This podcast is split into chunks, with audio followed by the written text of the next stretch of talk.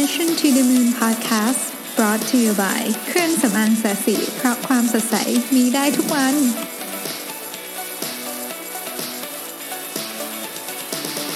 สวัสดีครับ สวัสดีทุกท่านนะครับ ยินดีต้อนรับเข้าสู่ Mission to the Moon Podcast episode ที่ 38 นะครับ วันนี้เราจะพูดกันเรื่องของ Story is King นะฮะจริงๆจะบอกว่าเรื่องของ Story เนี่ยเป็นเรื่องที่ เราคุยกันบ่อยนะครับเพราะว่ามันเป็นหัวใจของการทำการตลาดก็ว่าได้นะฮะวันนี้ก็เป็นอีกเรื่องหนึ่งที่ที่ผมชอบมากจริง ๆ เนื่องจากวันนี้เป็นวันอาทิตย์ด้วยนะครับเลยเลือกเรื่องนี้มา เพราะว่าอยากจะให้ตอนนี้เป็นตอนที่มีเนื้อหาแบบสนุกสนุกหน่อยนะครับ ก็ผมผมอ่านเรื่องนี้มาตอนที่เซนของ Pixar Animation แล้วก็ Disney Animation นะครับ ก็เขาก็เล่า เรื่องหลายเรื่องนะจริงๆหนังสือเล่มนี้เป็นหนังสือที่ที่หนาที่ควรค่ากับการอ่านแล้วกันอีกเล่มหนึ่งนะครับ ถึงแม้ว่าจะต้องใช้พลังใจในการอ่านเยอะมากก็ตามคือหนังสือหนาๆเนี่ยส่วนใหญ่ผมก็จะอ่านไม่ค่อยจบ แล้วก็จะมีเล่มนี้มี principle มีมีสักประมาณสักสิบเล่มนะที่ที่หนาประมาณนี้นะครับ ที่เอาสตีฟจ็อบอีกเล่มหนึ่งนะที่ที่หนามากแล้วก็ แล้วก็อีลอนมัสอีกเล่มหนึ่งที่ที่รู้สึกว่าเออมันมันคุ้มอะแบบลงทุนลงแรงอ่านแล้วคุ้มแต่เหนื่อยนะฮะเขาจะอ่านจบนี่คือเหนื่อยที่หนังสือเล่มนี้เขาก็เล่าหลายเรื่องนะฮะแต่ว่าตอนที่ผมจะตัดมาเล่าให้ ให้ฟังวันนี้เป็นเรื่องของ Toy Story 2ฮะก็คือเรื่องนี้มันมันเริ่มต้นจากตอนที่ความสำเร็จของหนังที่พิกซาเปิดตัวเรื่องแรกคือ Toy Story เนี่ยเรียกว่าทำปรากฏการณ์แบบถล่มทลายเลยนะครับเป็นภาพยนตร์เรื่องแรก เลยที่ทำจากคอมพิวเตอร์ล้วนๆนะครับแล้วก็นอกจากมันจะทำรายได้มหาศาลใน Box Office แล้วเนี่ยมันยังได้รับคำชมจากนักวิจารณ์แบบดีมากด้วยนะฮะพวกเรายังคงจำได้เนาะหนังเรื่องนี้เป็นเป็นหนังที่แบบสนุกมากแล้วก็มีมีความซึ้งมีความดราม่าด้วยนะฮะเบื้องหลังความสำเร็จเนี่ยแน่นอนว่าเต็มไปด้วยผู้คนมากมายนะครับ แต่ว่าคนที่คงจะต้องเอ่ยถึงมากที่สุดก็คงไม่หนีไม่พ้นผู้กำกับนะครับอย่างจอห์น แลสซีเตอร์ ซึ่ง ซึ่งจอห์น แลสซีเตอร์เนี่ยเรียกว่าเติบโตมากับเอ็ดเลยแหละนะฮะตั้งแต่พิกซาร์ยังเป็นเพียงสตาร์ทอัพเล็กๆนะฮะหลังจากความสำเร็จอย่างถล่มทลายของ Toy Story เนี่ยพิกซาร์ก็เดินหน้าสร้าง A Bug's Life ต่อในทันทีนะครับแต่เมื่อ A Bug's Life ถูกสร้างไปไม่นานเนี่ยดิสนีย์ซึ่งเป็น partner ในการสร้างหนังพิกซาร์เนี่ยก็มาพร้อมกับไอเดียว่าพิกซาร์ควรจะรีบสร้าง Toy Story 2 ซึ่งมันไม่ใช่งานง่ายนะเพราะว่าเพราะว่าการสร้างหนังแอนิเมชันแบบนี้เนี่ย มันเป็นงานสเกลใหญ่แล้วก็มีคนเกี่ยวข้องเยอะมากนะครับซึ่งซึ่งตอนนั้นเนี่ยทีมงานทั้งหมดก็กำลังวุ่นวายอยู่กับ A Bug's Life รวมถึงตัวจอห์น แลสซีเตอร์ด้วยนะฮะทีนี้ทีมที่ทำ Toy Story 2เนี่ยจึงต้องเป็นเป็นทีมใหม่เพราะว่าทีมเก่าก็ยังยุ่งมากอยู่เนี่ยนะฮะผู้บริหารพิกซาก็ตอนแรกก็ไม่คิดว่าจะไม่น่าจะมีปัญหาอะไรนะเพราะว่า โครงสร้างหลักๆของหนังก็ได้รับการรีวิวจาก John Lasseter แล้วนะฮะแล้วตัวผู้กำกับและทีม animator เนี่ยก็เป็นทีมที่เรียกว่าเก๋าเกมอะมีประสบการณ์สูงนะครับ ก็ดูแล้วก็ก็น่าจะโอเคเนาะก็เลยหนังก็เลยได้รับการอนุมัติให้สร้างนะฮะ Toy Story 2เนี่ยก็เป็นเรื่องราวเกี่ยวกับวูดดี้นะครับซึ่งสำหรับท่านที่ลืมไปแล้วนะครับวูดดี้เป็นตุ๊กตาคาวบอยนะฮะซึ่งถูกขายไปให้นักสะสมของเล่นและถูก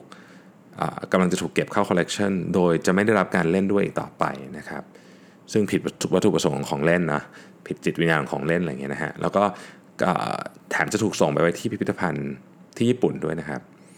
ก็บูดี้จะหาทางกลับหาเจ้าของได้ยังไงนะฮะนี่ก็คือเป็นเป็นเรื่องนะฮะสิ่งที่ผู้บริหารพิกซาคิดคือ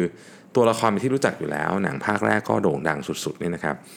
ทีมงานก็มีประสบการณ์เข้าใจกระบวนการในการทำหนังเป็นอย่างดีนะฮะ และพิกซาเองก็เป็นเรียกว่าเป็นผู้นำของการทำหนังแอนิเมชันอยู่แล้วก็ก็น่าจะไม่มีปัญหาอะไรนะฮะ Toy Story 2เนี่ยก็น่าจะออกมา เรียกว่าสมบูรณ์แบบเหมือนกับ Toy Story ภาคแรกนะครับ ก็ผู้คนที่เกี่ยวข้องทุกคนก็คิดอย่างนั้นนะฮะแต่พอทำงานไปสักพักเนี่ยเขาก็รู้ว่าพวกเขาคิดผิดถนัดนะฮะวันหนึ่งหลังจากผ่านไปหลายเดือนเนี่ยนะครับ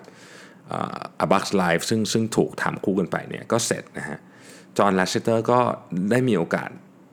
ได้ดูหนัง Toy Story 2 ซึ่งตอนนั้นเนี่ยแน่นอนว่ามันก็ช้ากว่าเพราะมันเริ่มหลัง A Bug's Life เนี่ยนะฮะก็เป็นเวอร์ชัน draft อยู่นะฮะเขาก็นั่งดูอยู่หลายชั่วโมงเลยนะฮะ John Lasseter ก็เดินเข้ามาหา Ed Catmull ก็บอกว่า หนังเรื่องเนี้ย Toy Story 2 นี่คือหายนะ หนังมันกลวงเดาทางได้ ไม่มีความตึงเครียดและมุกตลกก็ยังฝืดสุดๆด้วยนะฮะนั่นหมายความว่าพวกเขาต้องทำมันใหม่ทั้งหมดนะฮะและพิกซามีเวลา 9 เดือน ซึ่งเรียกว่าในในวงจรของการทำภาพยนตร์แอนิเมชันเรียกว่าแทบจะเป็นไปไม่ได้เลยแล้วกันต้องใช้คำนี้นะฮะสิ่งแรกที่จอห์นทำก็คือเปลี่ยนตัวผู้กำกับ โดยเขาลงไปกำกับหนังเรื่องนี้เองนะฮะแม้มันจะเป็นเรื่องที่ไม่ง่าย แต่ว่ามันเป็นสิ่งที่จำเป็นต้องทำนะฮะ John Lasseter รู้ว่าเหนือ Special Effect เหนือคอมพิวเตอร์กราฟิกเหนือเทคนิคใด ๆ หนังจะขายได้ ต้องจับใจคนดูนะครับเขาก็เลยเขียนเรื่องขึ้นมาใหม่ฮะ Toy Story 2เนี่ยเวอร์ชันใหม่เนี่ยนะครับก็ยังคงเกี่ยวข้องกับวูดดี้นะฮะเจ้าตุ๊กตาคาวบอยนะฮะที่ด้วยความผิดพลาดเนี่ยถูกขายไปให้คนสะสมของเล่น แต่หนังโฟกัสไปที่ทางเลือกของวูดดี้ที่จะต้องเลือกระหว่างเส้นทาง 2 เส้นทางนะทางแรกคือการจะได้ไปอยู่ในที่ที่ได้รับการดูแล และมีชีวิตที่สะดวกสบาย ที่พิพิธภัณฑ์ที่ญี่ปุ่นนะครับ ที่ซึ่งเขาจะได้รับการชื่นชมจากคนที่เข้ามาเยี่ยมชมนะฮะเรียกว่าโอ้ทุกคนจะดูแลอย่างดีนะครับ แล้วก็จะชื่นชมเขาเพราะว่าเขาเป็นของสะสมราคาแพงนะจะมีคนดูแลทำความสะอาดอย่างดี แต่เขาจะไม่ได้รับการเล่นด้วยอีกเลยนะหรืออีกทางเลือกหนึ่งคือ หาทางกลับบ้านเพื่อไปหาเจ้าของที่แท้จริงคือแอนดี้นะครับซึ่งจะทำซึ่งการที่จะทำให้หนังมีพลังนั้น คนดูต้องเชื่อจริง ๆ ว่า 2 ทางนี้คือทางเลือกจริง ๆ ขอเน้นอีกครั้งนึงนะฮะการจะทำให้หนังมีพลังเนี่ยคนดูต้องเชื่อจริง ๆ ว่า 2 ทางนี้คือทางเลือกจริง ๆ หมายความว่าทั้งสองทางนั้นจะต้องมีน้ำหนักพอๆกันทั้งคู่การเลือกกลับไปหาแอนดี้ซึ่งวันหนึ่งเขาจะโตไปเป็นหนุ่มและไม่สนใจของเล่นอย่างวูดดี้ ก็ดูเป็นทางเลือกที่น่ากลัวไม่น้อยนะครับ การเลือกอยู่ในที่ที่ปลอดภัยแต่ไม่มีคนรัก อย่างพิพิธภัณฑ์ก็ดูวังเวงเช่นกันโอ้โหนี่มันเป็นแบบ คือพล็อตแบบเฮ้ยได้วะคือมันมีแบบมีมุมแบบเริ่มเปรียบเทียบกับชีวิตมนุษย์ได้นะฮะสิ่งที่หนังต้องการจะบอกก็คือว่าสิ่งขอโทษครับสิ่งที่หนังต้องการก็คือว่าคนดูต้องเชื่อจริงๆว่าวูดดี้เนี่ยอยู่บนบนทางแยกของทางเลือกจริงๆนะฮะ เนี่ยมันถึงจะก่อให้เกิด เรียกว่าจุดเค้นของหนังได้นะฮะหนังก็เริ่มต้นจากวูดดี้เนี่ยเตรียมตัวจะไป Cowboy Camp กับแอนดี้นะครับแต่แขนของวูดดี้ดันมาหลุดซะก่อนนะเขาจึงต้องเขาจึงถูกทิ้งไว้บนชั้นที่ชั้นนี้เองเนี่ยวูดดี้ได้พบกับวีซซี่นะครับซึ่งซึ่งเป็นเพนกวินนะฮะซึ่งมันก็บอกกับวูดดี้ว่ามันถูกทิ้งอยู่บนชั้นนี้มาหลายเดือนแล้ว เพราะลานมันขาด ซึ่งเป็นการย้ำให้เห็นว่าสิ่งนี้อาจจะเกิดขึ้นกับวูดดี้ในอนาคต ก็ได้นะครับ หนังยังเสริมให้ดราม่าเข้าไปอีกด้วยการเพิ่มตัวละครชื่อเจสซี่ซึ่งเป็น cowgirl ที่มีบทโดดเด่นนะฮะเจสซี่รักเจ้าของที่เป็นเด็กผู้หญิงเธอมากนะครับเหมือนเหมือนกับที่วูดดี้รักแอนดี้นี่แหละ แต่เหมือนเด็กผู้หญิงคนอื่นนะครับเจ้าของเธอก็โตขึ้นเป็นสาวนะครับแล้วก็ทิ้งเจสซี่อย่างไม่แยแส มันสื่อถึงวูดดี้ว่าเขาก็คงถูกแอนดี้ทิ้งแบบที่เจสซี่โดนเหมือนกันนะฮะมาถึงจุดนี้เนี่ยหนังทำให้คุณเริ่มฉุกคิดแล้วว่าบางทีการไปอยู่พิพิธภัณฑ์ก็ไม่เลวเหมือนกันนะ และนี่แหละครับคือดราม่านะฮะทางเลือกที่วูดดี้กำลังเจออยู่นั้นเป็นทางเลือกจริง ๆ และเป็นปัญหาที่คนรู้สึกอินตามไปด้วย ในที่สุดวูดดี้ก็เลือกกลับบ้านนะครับทั้งที่รู้ว่าวันหนึ่งแอนดี้ก็คงจะทิ้งเขาไปแน่ๆวูดดี้บอกว่า I can't stop Andy from growing up but I wouldn't miss it for the world นี่นี่คือนี่คือไลน์ของหนังเรื่องนี้นะครับ เมื่อได้บทแบบนี้เนี่ยจอห์นลัสเตอร์รู้ว่าหนังเรื่องนี้เสร็จละ สำเร็จแน่นอนนะครับ ทีมงานของพิกซาเนี่ยใช้เวลาอีก 9 เดือนในการเข็น Toy Story 2 ออกมาทันเวลาพอดี เรียกว่าไม่ได้หลับไม่ได้นอนนะครับ คนทำงานทุกคนนี่คือแบบแบบสุดๆจริงๆนะฮะเบื้องหลังก็จะมีการเล่าแบบโอ้โห นี่คือแบบ 3 วันไม่ได้นอนเลยก็มีอะไรเงี้ยบางคนที่ทำนะฮะ Toy Story 2 เนี่ยเป็นภาคต่อที่เปิดตัวยิ่งใหญ่กว่าภาคแรก ซึ่งปกติซีโคมักจะมักจะแป๊กเนาะแต่ว่า Toy Story 2 ไม่แป๊กนะฮะ กวาดรายได้ไปเยอะกว่าภาคแรกอีกนะครับ เราก็เป็นการพิสูจน์แล้วว่าเอ้ยเทคนิคก็สำคัญแอนิเมชันอะไรก็สำคัญหมดอะแต่ว่า Story is king จริง ๆ แล้วแม้แต่ King of Animation อย่าง John Lasseter ก็ยังเข้าใจเรื่องนี้เป็นอย่างดีนะครับ หนังก็สนุกดีเนาะแต่จะบอกว่าชีวิตของ John Lasseter เนี่ยก็เป็น story ที่น่าเล่ามากเช่นกันนะครับ John Lasseter เนี่ยต้องการเป็น animator มาตั้งแต่เด็กๆนะฮะ และแน่นอนว่าถ้าคุณอยากจะเป็นอาชีพนี้นะย้อนหลังกลับไปหลายสิบปีที่แล้วเนี่ยที่ทำงานที่เดียวที่คุณอยากจะทำงานด้วยคือดิสนีย์นะครับความฝันของจอห์นก็คือ การจะได้ทำงานที่ดิสนีย์เนี่ยนะฮะในที่สุดเขาได้ไปทำงานที่ดิสนีย์จริงๆนะครับ แต่ว่าไปอยู่สวนสนุกนะเป็นคนคุมเครื่องเล่นนะฮะในตอนแรก แต่ว่าในที่สุดเนี่ยก็ย้ายไปย้ายมาก็ได้มาทำงานที่ Animation Studio ของดิสนีย์นะครับตอนนั้นนี่เขาได้เห็นหนังเรื่อง Tron ฮะที่เป็นเวอร์ชัน original นะฮะ ซึ่งได้รับการเติม digital effect เข้าไปมันตื่นเต้นมากสำหรับจอห์นนะฮะเขาได้เห็นเขาได้เห็นโอกาสในการสร้างงานแอนิเมชันนะครับงานแอนิเมชันในยุคที่จอห์นเริ่มทำงานเนี่ยเป็นยุคที่ยุคนั้นมีแต่งานวาดด้วยมือแบบ 2D เนาะเรากลับไปดูหนังเก่าๆพอจะนึกออกนะฮะสิ่งที่จอห์นคิดไว้ในใจเนี่ยคือแอนิเมชัน 3D ที่สร้างด้วยคอมพิวเตอร์นะครับแต่ว่า Disney Studio เนี่ยสร้างงานแอนิเมชันแบบ 2D เนี่ยมา 50 ปีแล้ว เมื่อจอห์นเนี่ยนำเรื่องของการเอาคอมพิวเตอร์แอนิเมเตอร์ 3D ไปเสนอผู้ใหญ่ แล้วการถกเถียงก็ดูเหมือนจะอาจจะลุกลามขึ้นมาเนี่ยนะฮะผลคือเขาถูกไล่ออกอะเพราะว่า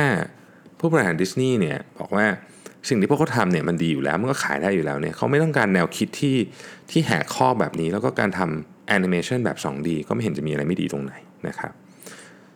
ตอนนี้จอห์นไม่มีงานในฝันของเขาอีกแล้วนะฮะเขาต้องหางานใหม่นะฮะตกงาน เขาหางานใหม่ทำนะฮะในที่สุดจอห์นก็ได้งานใหม่ที่บริษัทของจอร์จลูคัสนะครับ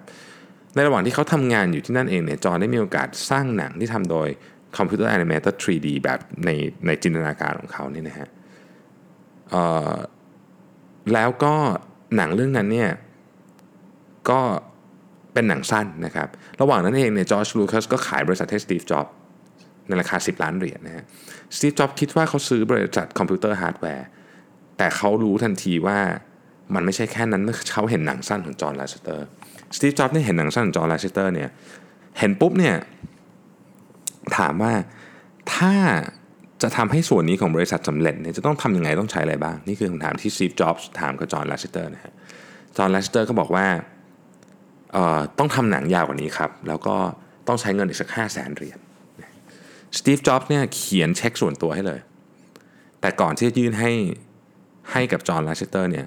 เขาพูดว่า เดี๋ยวก่อน มีเรื่องเดียวเท่านั้น แล้วเขาเว้นไปแบบหนึ่งนะฮะจอห์นลาเชสเตอร์คิดในใจว่านี่ไง มาละข้อจำกัดต่างๆมากมายของพวกนักธุรกิจ ที่คงจะทำให้งานครีเอทีฟของเขาเนี่ยไม่มีวันสำเร็จแล้วก็ไม่มีวันทำเต็มที่ แต่สตีฟ จ็อบส์พูดต่อแค่สั้นๆ บอกว่าทำออกมาให้มันเจ๋งเลยนะนะครับแล้วก็ส่งเช็ค 5 0 0แสนเหรียญให้นะฮะ จอห์นทำตามสัญญาครับหนังเรื่องนั้นออกมาเจ๋งมากนะฮะมันเจ๋งถึงขนาดว่าคว้างวันออสการ์ไปได้นะฮะหนังเรื่องที่เราพูดถึงเนี่ยคือ Toy Story ในภาคแรกนั่นเองนะครับแล้วก็เป็นหนังเรื่องแรกในอุตสาหกรรมที่ถูกสร้างโดยคอมพิวเตอร์ทั้งเรื่องนะครับอย่างที่เกริ่นไปแล้วตอนต้น Toy Story เนี่ยทำให้เกิดบริษัทใหม่ชื่อ Pixar ขึ้นที่เขย่าอุตสาหกรรมแอนิเมชันด้วยภาพยนตร์ที่สร้างโดยคอมพิวเตอร์ทั้งเรื่องนะฮะ Pixar เนี่ยสร้างภาพยนตร์ระดับ box office อีกมากมายนะฮะ Toy Story Bugs Life Incredible Wall-E Up และอื่นๆ อีกมากมาย Toy Story 3 เป็นหนังแอนิเมชันเรื่องแรกของโลกที่สามารถสร้างรายได้เกิน 1,000 ล้านเหรียญ Up เป็นหนังแอนิเมชันเรื่องแรกของโลกเช่นกันที่ได้ฉายในเป็นการเปิดของเทศกาลภาพยนตร์หนังเมืองคานส์นะครับตัดมาอีกภาคหนึ่งนะฮะ ในขณะที่พิกซาร์กำลังอยู่ในขาขึ้นเนี่ยยักษ์ใหญ่สุดๆ อย่างดิสนีย์สตูดิโอเนี่ยกำลังตกอยู่ในที่นั่งลำบาก ภาพยนตร์แอนิเมชันแบบเก่าที่ดิสนีย์ทำเนี่ยนะฮะถูกกลบโดยรัศมีอันเจิดจ้าของภาพยนตร์แนวใหม่ของพิกซาร์นะครับในปี 2006 นี่เองยักษ์ใหญ่อย่างดิสนีย์เนี่ยจึงได้ยื่นข้อเสนอในการเข้าซื้อพิกซาร์ในราคา 7,700 ล้านเหรียญสตีฟ จ็อบส์เนี่ยลงทุนไป 10 ล้านเหรียญเนี่ยได้กำไรเฉพาะในส่วนของเขามาเนี่ยนะครับ 3,700 ล้านเหรียญนะฮะเป็นการลงทุนที่คุ้มค่าสุดๆนะฮะ สิ่งที่น่าสนใจมาก ๆ ในดีลนี้ก็คือนะครับหัวข้อที่เป็นข้อเรียกร้องสำคัญในการเข้าซื้อกิจการของ Pixar นะครับที่ดิสนีย์เรียกร้องในการเข้าซื้อกิจการ Pixar เรียกว่าเป็น priority เลยนะ คือตัวจอห์นลาสเตอร์ต้องเข้ามานั่งบริหารดิสนีย์แอนิเมชันถูกต้องครับ นี่คือจอห์นลาสเตอร์คนเดียวกันกับที่โดนไล่ออกดิสนีย์ตอนนี้เขายังเป็นเด็กๆอยู่นะฮะ ตอนนี้ดิสนีย์กำลังจะบอกว่า หากไม่ได้จอห์นลาสเตอร์มาทำงานด้วยเนี่ยดีลมูลค่า 7,700 ล้านเหรียญนี้จะไม่เกิดขึ้นไม่มีดีลนี้ถ้าไม่ได้จอห์นลาสเตอร์ ข้อกำหนดนี้ถูกกำหนดลงไปเป็นลายลักษณ์อักษรในสัญญา ในที่สุดตัวจอห์นลาสเตอร์ก็กลายเป็น CCO ของทั้งดิสนีย์และ Pixar นะครับในสวนสนุกของดิสนีย์ตอนนี้มีเครื่องเล่นชื่อ Finding Nemo และ A Bug's Land ซึ่งเอามาจากหนังของจอห์นแลสเตอร์ เครื่องเล่นเนี่ยคล้ายกับเครื่องเล่นที่จอห์นเคยทำงานเป็นผู้ควบคุมในสวนสนุกตอนที่เขาเริ่มทำงานกับดิสนีย์ใหม่ๆ แต่ว่าเครื่องเล่นเนี่ยถูกสร้างให้เพื่อเป็นเกียรติกับเขานะฮะชีวิตของจอห์นแลสเตอร์เนี่ยมหัศจรรย์ไม่แพ้ภาพยนตร์ที่เขาสร้างเลย นี่คือ storytelling ครับ และนี่คือพลังที่เราต้องค้นหาเวลาเราอยากทำแบรนด์ เราอยากทำ product เพราะมันมัน capture หัวใจของ คนฟังคนซื้อและลูกค้าของเราเป็นอย่างยิ่งนะครับ ก็หวังว่าวันนี้นะครับทุกท่านจะชอบ episode นี้นะครับแล้วก็เหมือนเคยนะครับ ถ้าอยากฟังเรื่องอะไร inbox เข้ามา วันนี้มีหลายท่าน inbox เข้ามา ผมกำลังเตรียมการหาข้อมูลให้อยู่นะครับ แล้วเดี๋ยวจะกลับมาพร้อมกับเรื่องราวสนุกๆใน Mission to the Moon Podcast พบกันได้ทุกวันนะครับ แล้วพรุ่งนี้พบกันใหม่ สวัสดีครับ